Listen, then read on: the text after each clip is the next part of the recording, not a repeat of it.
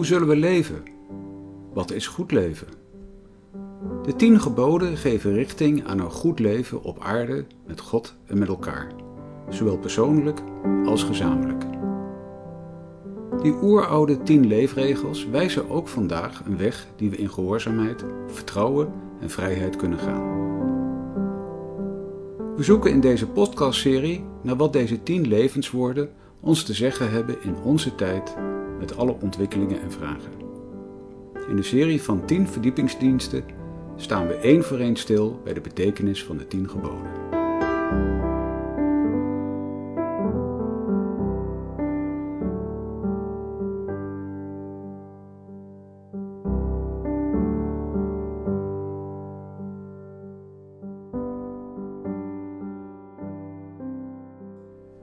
In de serie verdiepingsdiensten is één voor één stilgestaan bij de betekenis van de tien geboden. In deze twee extra podcasts gaan beide predikanten met elkaar hierover nader in gesprek.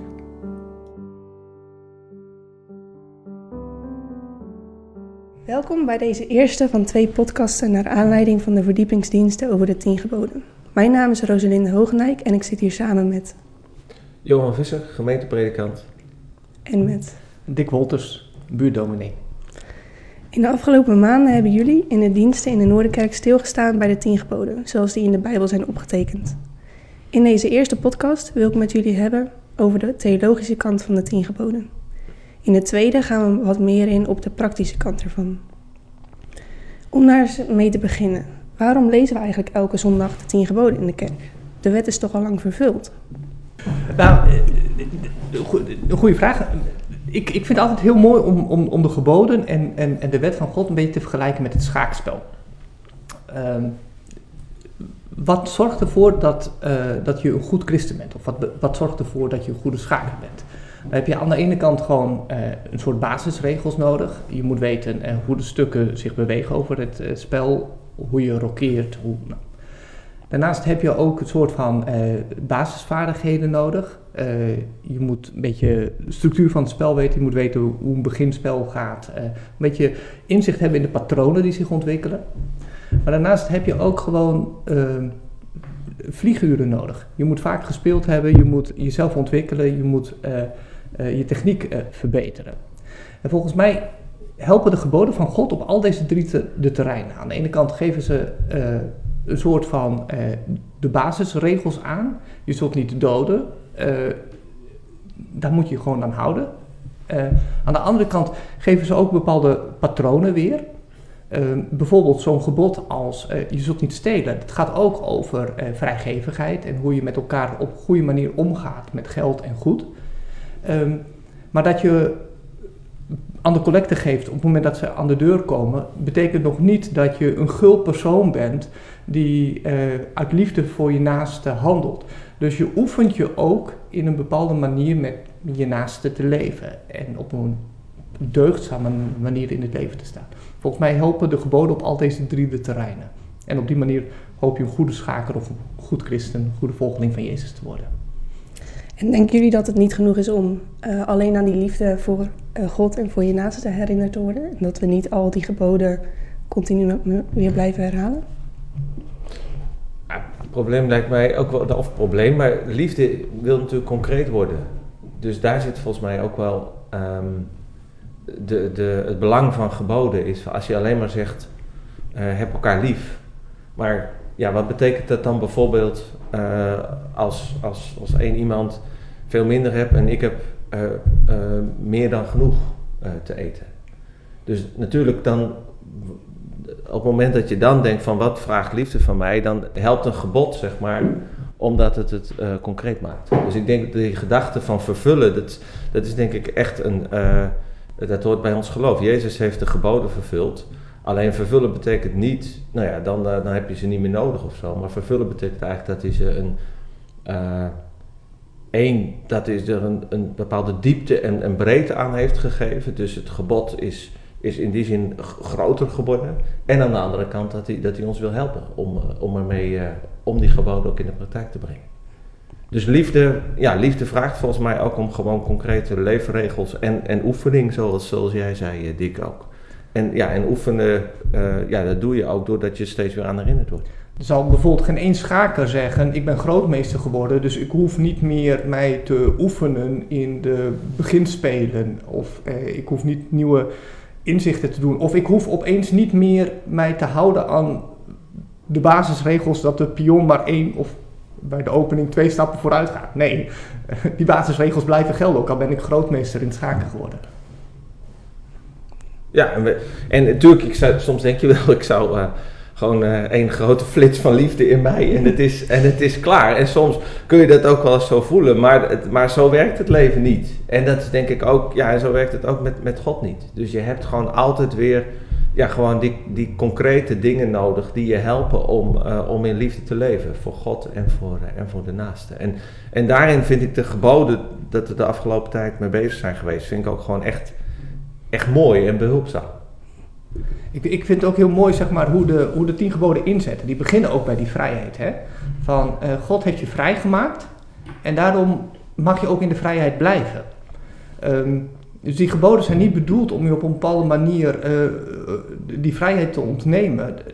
Dat is natuurlijk een, een heel modern, postmodern idee geworden, zeker in onze huidige samenleving. Je ziet dat rondom alle maatregelen die het kabinet nu neemt rondom de coronacrisis. Zodra er een maatregel wordt genomen die onze vrijheid inperkt, is dat uh, een probleem geworden. Want het gaat ten koste van vrijheid. Maar uh, we zien niet dat sommige maatregelen genomen worden juist om het vrije verkeer tussen mensen weer op een bepaalde manier mogelijk te maken. Ik denk dat je de geboden van God juist moet zien als, als tekenen van liefde en vrijheid voor ons om het samenleven mogelijk te maken. Ja, mooi. Um, dus de liefde en het concreet maken van de liefde, dat is een van de, een van de functies van de wet. Um, in een van je preken gaf jij aan, Johan, dat de wet meerdere functies heeft. Namelijk een spiegel, een heenwijzing naar Christus, uh, maar ook een, een maatschappelijke functie. Kan je dat wat verder uitleggen of uitwerken? Ja, dat is, dat is, de, echte, dat is de bijdrage van, uh, van, van, de, van de gereformeerde uh, traditie, waar wij, waar wij in staan, zeg maar, dat, de, dat, dat de wet drie, drie functies heeft. Um, waar, waar, nou ja, de ene is, die, helpt je om in de spiegel te kijken, dus een soort een beetje zelfkennis. En, en um, je helpt om naar je eigen leven te kijken en te spiegelen van, ja, hoe is dat? Met altijd ook het ergens het besef, dat is, dat is, dat is niet genoeg. Ik heb, ik heb God nodig, ik heb Christus nodig. Dus dat is de spiegel die je naar Christus wijst. En, maar um, de, de belangrijkste functie van de wet is, nou ja, waar we het eigenlijk net over hebben gehad, is dat, ja, hoe leef je als een, als een vrij, als een verlost mens? Nou, daar, daar geeft de wet een regel voor. Dus nou ja, dat, volgens mij hebben we het daarover uh, over gehad. En, en dan zit er nog een ander aspect aan voor, ja, voor de samenleving. Want ja, God is de schepper van, van de aarde ook. En de geboden zijn ook begonnen in Israël met de functie in het volksleven. Dus ja, dat betekent dat, die, dat, dat de geboden ook uh, ergens iets voor alle mensen, voor de hele wereld, ergens een soort van, van richting geven. En nou ja, dat is, dus daarin zit ook een, de maatschappelijke functie. En dat is met name denk ik voor gebod 4 tot en met... Uh, tot en met tien, zeg maar, waar, nou ja, waar je ook gewoon een aantal principes die denk ik heel veel mensen delen en die ook in ons, nou ja, in ons recht bijvoorbeeld een, een plek hebben gekregen. Uh, dus nou ja, dat, is, dat is een beetje wat die drie functies van de wet uh, in onze traditie zijn. Ja. Nou, en, en, als ik daarop aan mag vullen, die, die helpen ook op een bepaalde manier tot, tot, tot een goed en een vreugdevol leven, denk ik.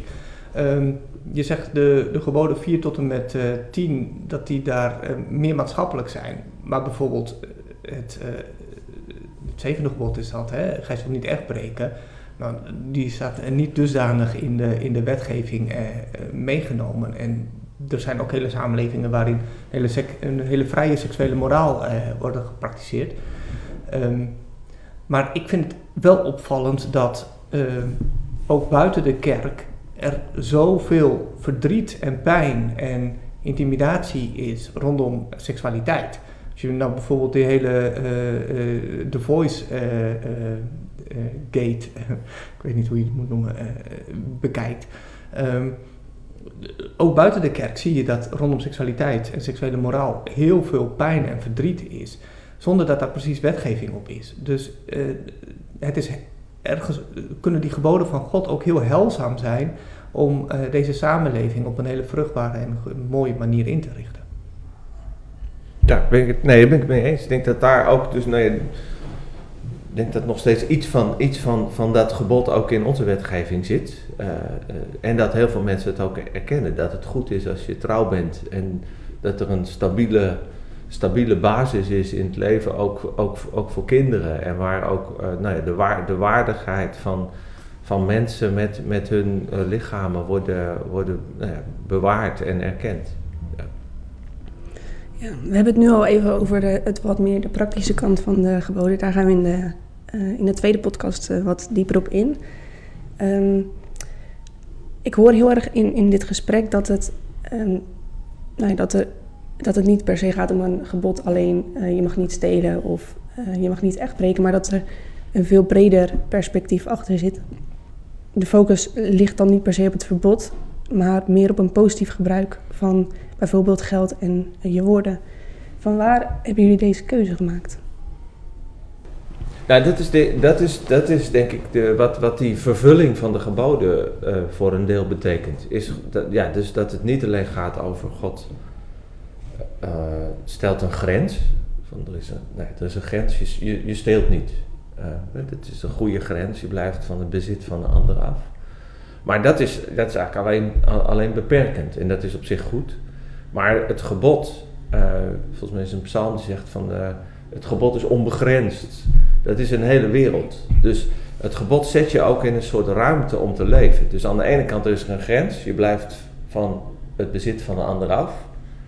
Maar er is ook een oneindige, ja, oneindige wereld aan geven en delen. Die opengaan door het gebod. Als je het eh, tenminste goed begrijpt vanuit, uh, vanuit uh, de kern van wie God is en wie Christus is. Dus dat is denk ik de, de insteek. Het gaat um, bij de geboden niet alleen over dat God wil begrenzen, maar er zit een, een, positief, een positief doel in. Van dit is het, dit is het goede leven waar, waar, we, waar je persoonlijk, maar ook samen in, in kunt leven.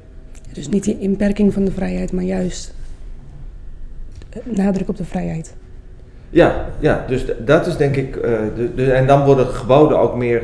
krijgen ook een aspect van waarde. Dit zijn goede waarden om mee te leven. Vrijgevig. Dus niet stelen betekent vrijgevigheid. Betekent een soort vrijraken van bezit. zodat je kunt, kunt delen en dat je wat onbezorgd in het leven kunt staan. Dus en dat vind ik eigenlijk, dat, dat, dat, nou ja, daar hadden we het net ook over, maar dat is natuurlijk gewoon het, mooie van, van het leven, leven met die geboden.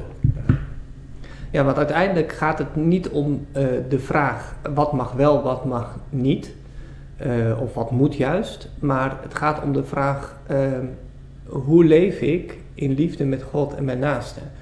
En dat op het moment dat ik niemand vermoord, wil nog niet zeggen dat ik in liefde met mijn naaste leef. Ik kan nog steeds een enorme uh, vervelende kerel zijn uh, en nog niemand vermoord hebben. Um, dus er zit ook een, een ander aspect aan. Uh, op het moment dat ik op het voetbalveld nog nooit een overtreding gemaakt heb, maakt me dat niet een goede voetballer. Um, sterker nog, misschien dat de beste voetballer ook af en toe een overtreding maakt. Um, maar dat. ja, dat denk ik wel. Ja, ja nee, maar. Uh, um, dus het gaat ook om, om, om het oefenen uh, van, uh, van het goede leven. En ehm, daar, daar hebben wij vooral de nadruk op willen leggen in onze serie. Van hoe helpen de geboden ons om het leven met God en elkaar in te oefenen. En de Heidelbergse catechismus doet het. Dus, dus daarin, die hebben we gewoon ook ook heel goed, uh, uh, goed gevolgd. Toch, Dick? mijn, broeder heeft het beter gevolgd dan ik. Nee, nee dat, dat, was, dat was jouw idee, hè? Van uh, laten we de catechismus er, er eens bij pakken. En de ene keer gaan jullie heel positief in op. steken jullie heel positief in op een, op een gebod. En de andere keer zijn jullie veel kritischer. Um, wat is de status eigenlijk van, van de Heidelbergse catechismus en waarom gaan jullie daar mee in gesprek?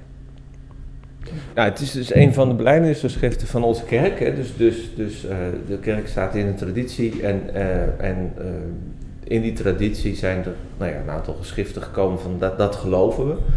Um, ik vind zelf eigenlijk mooi, er zitten hier nu ook in de Noorderkerk, hè, dus een gebouw van bijna 400 jaar oud. De catechismus is 60 jaar ouder, 460 jaar oud. Maar het is een beetje hetzelfde als in de Noorderkerk samenkomen. Um, dat is, ja, dat, dat, dat, dat voelt van, je bent in een, in een gemeenschap die al veel langer uh, is. Een gebouw dat ook soort ergens helpt, doordat het zo oud is, zodat er al eeuwen mensen hebben gebeden en, en gezongen en geloofd en gepreekt. En, um, tegelijk doen we niet meer, is het niet meer zoals 400 jaar geleden. Dus we hebben elektriciteit, we hebben een geluidsinstallatie. Ik geloof ook niet meer dat wij hetzelfde preken als onze voorgangers 400 jaar geleden, want hè, dat is gewoon anders geworden. En ik denk de Heidelbergse catechisme is eigenlijk ook zo'n soort van gebouw. Dus dat, dat hou je in ere, dat gebruik je, daar leer je van.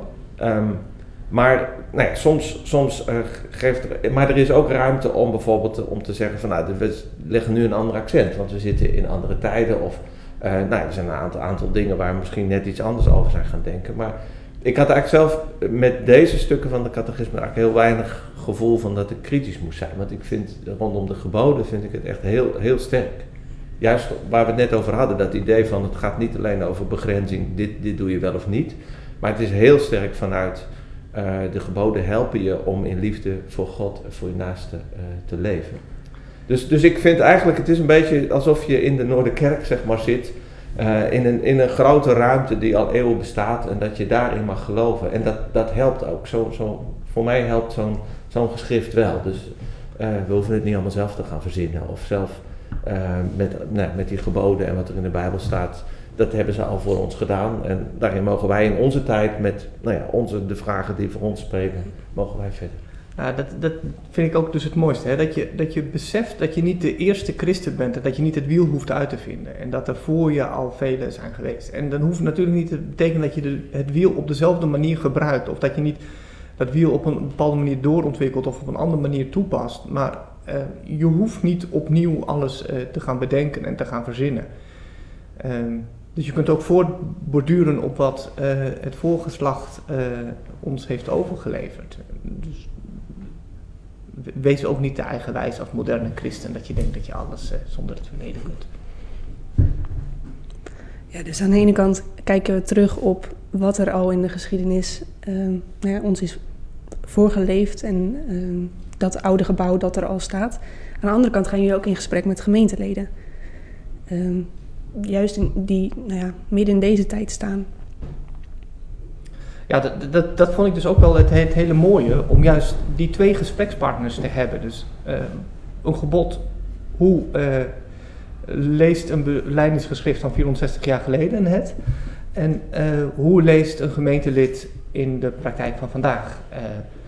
hoe leest een gemeentelid die met ouderen in een verpleeghuis werkt het gebod rondom zorg voor ouders en ouderen.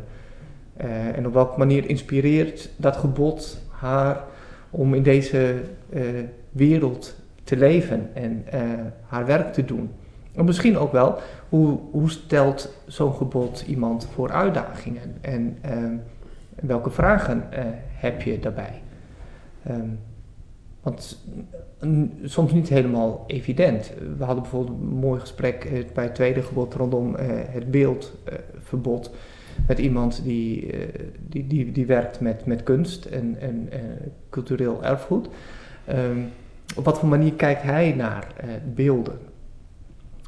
en dan merk je dat zo'n beleidingsgeschrift ook heel sterk gekleurd is door de tijd waarin het leeft en het gesprek met het uh, rooms-katholicisme en, en, en, en, de beeldendienst. Een, moment van, uh, zijn beelden op een bepaalde manier ook niet boeken voor de, voor de leken?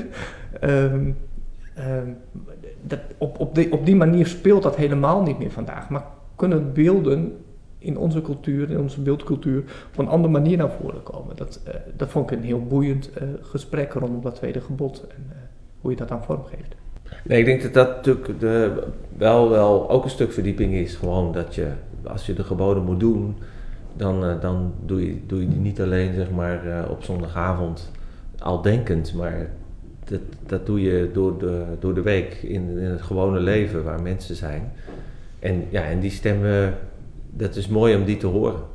Dus, dus ja. Ja, en, en in die zin helpen ze ook als een soort van spiegel ook weer. eh, Oké, hij of zij past dit gebod toe op deze manier in zijn of haar dagelijks leven. Probeert daaruit te leven. Probeert zijn of haar leven vorm te geven. Eh, hoe kan dat voor mij betekenen? Eh, en op die manier laat je zien dat die woorden van eeuwen terug echt relevantie hebben voor vandaag.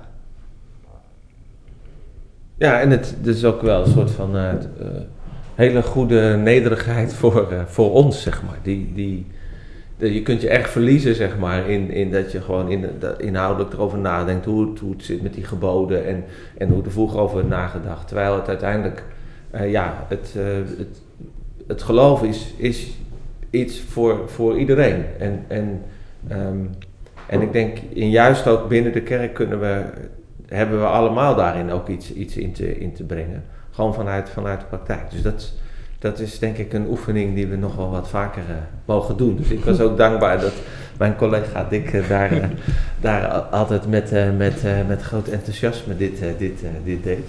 Nee, en ik geloof er ook wel in. Maar het is natuurlijk altijd wat spannend omdat je ook gewend bent in de kerkdienst dat het gewoon toch een beetje een mo- monoloog is. Mhm.